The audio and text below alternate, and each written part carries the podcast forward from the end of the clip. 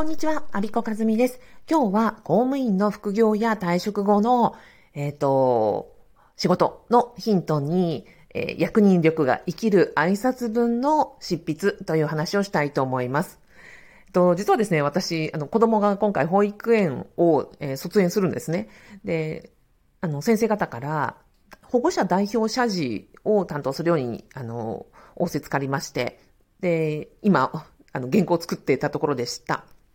で、この原稿を作りながら、ああ、これって公務員に向いてる仕事だなと思ったので、あの、もし副業探しとか、あの、退職後どんな仕事をしたらいいかなというふうに思っておられる方の何かヒントになればなと思います。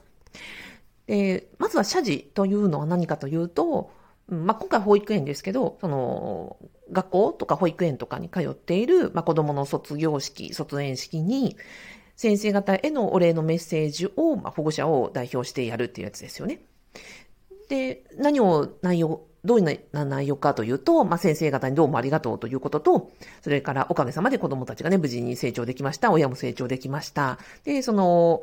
自分、保護者である自分だけではなく、他の保護者さんの気持ちも代表して、まあ、みんなが感情を移入できるように、あの、これで、なんか、一区切りの感謝を伝え、次へのステップ、ステージに行く、あの、セレモニーの、まあ、一幕を飾る分ということになりますよね。で、これって、役にとってのめちゃくちゃ、あの、あるじゃないですか。挨拶文。あの、私もね、やってたんですよ。えー、庶務係長とか庶務係時代は、所長挨拶文だったんですね。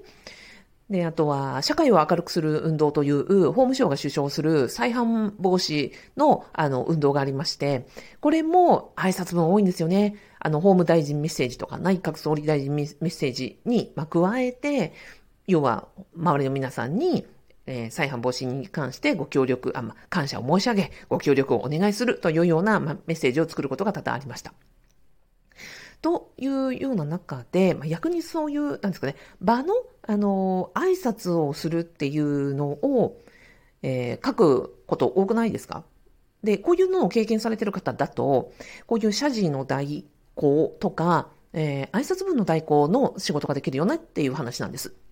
で今回この保育園の謝辞を作るにあたって、いろいろ例文なんかをググってましたら、やっぱり大工業ありました。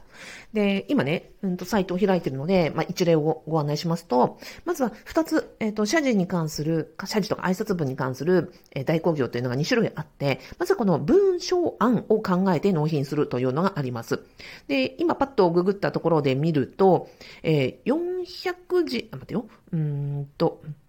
400字で8000円という会社が一家ありますね。で、これで、まあ、インタビューをあの30分とかやって、で、ご希望の、えー、納期、2週間の納期を持って8000円ということでした。なので、文章を、あの、案を作ってお送りして納品するということですね。じゃあ、この二つ目の仕事の種類は、筆行です。謝辞を印刷じゃなくて、その筆で手書きをしたいという場合に、筆行紙、あの、筆行の仕事があって、で、これを、まあ、文案は決まっている人向けに、あの、法書って、あの、パタパタとね、あの、巻き紙みたいなやつありますよね。あれに、えっ、ー、と、筆で書く。これが、巻き紙1枚が、えっと、4500円というのがですね、これ、ミンネで、出品されている方が、を見つけました。だから、こういう挨拶文に絡んだお仕事っていうのも十分ありですよね。で、公務員が副業する場合には、っぱりオンラインで、えっ、ー、と、対応できるものがベストなので、顔出ししないで、えー、対応できるものがベストなので、先ほど申し上げた文案作りと筆行とというと、筆行の方は、ね、送り、現物を送ったりしますので、住所とかが必要になりますから、自分のその見バレを防ぐという意味では、やっぱりその、電子データで納品できる挨拶うんと、文案を作る方が、まあ、現役でもできる副業だよなって思います。で、退職したらね、今度、なんか、筆行、あの、筆字がお得意な方とかは、この筆行も絡めると、両方できますよね。文案も作り、えー、筆行までやって、トータルサービスで、あ、おいくらですというような、あの、一貫したサービスができるので、これも稼ぎスキルだよなと思っております。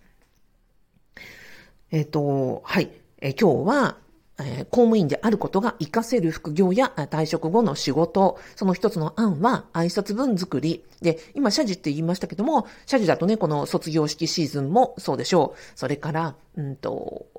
発展させて挨拶文系もできますね。それからこの、社事や代行やってる会社さんは、えー、挨拶文、うん、それからその挨拶の原稿ってあるじゃないですか。なんか機関誌に載せる原稿とか、うんと、関東言とか、そういうやつも代行するっていうふうに書いてますので、そんなところまで発展させていくと、このね、入、卒業シーズンのみならずですよ、通年、あの、活躍できる副業になるのではないでしょうか。あの、退職後の仕事にはなるのではないでしょうか。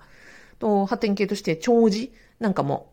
まあ今はちょっとコロナでね、お葬儀も、あの、縮小傾向にありますけれども、えっ、ー、と、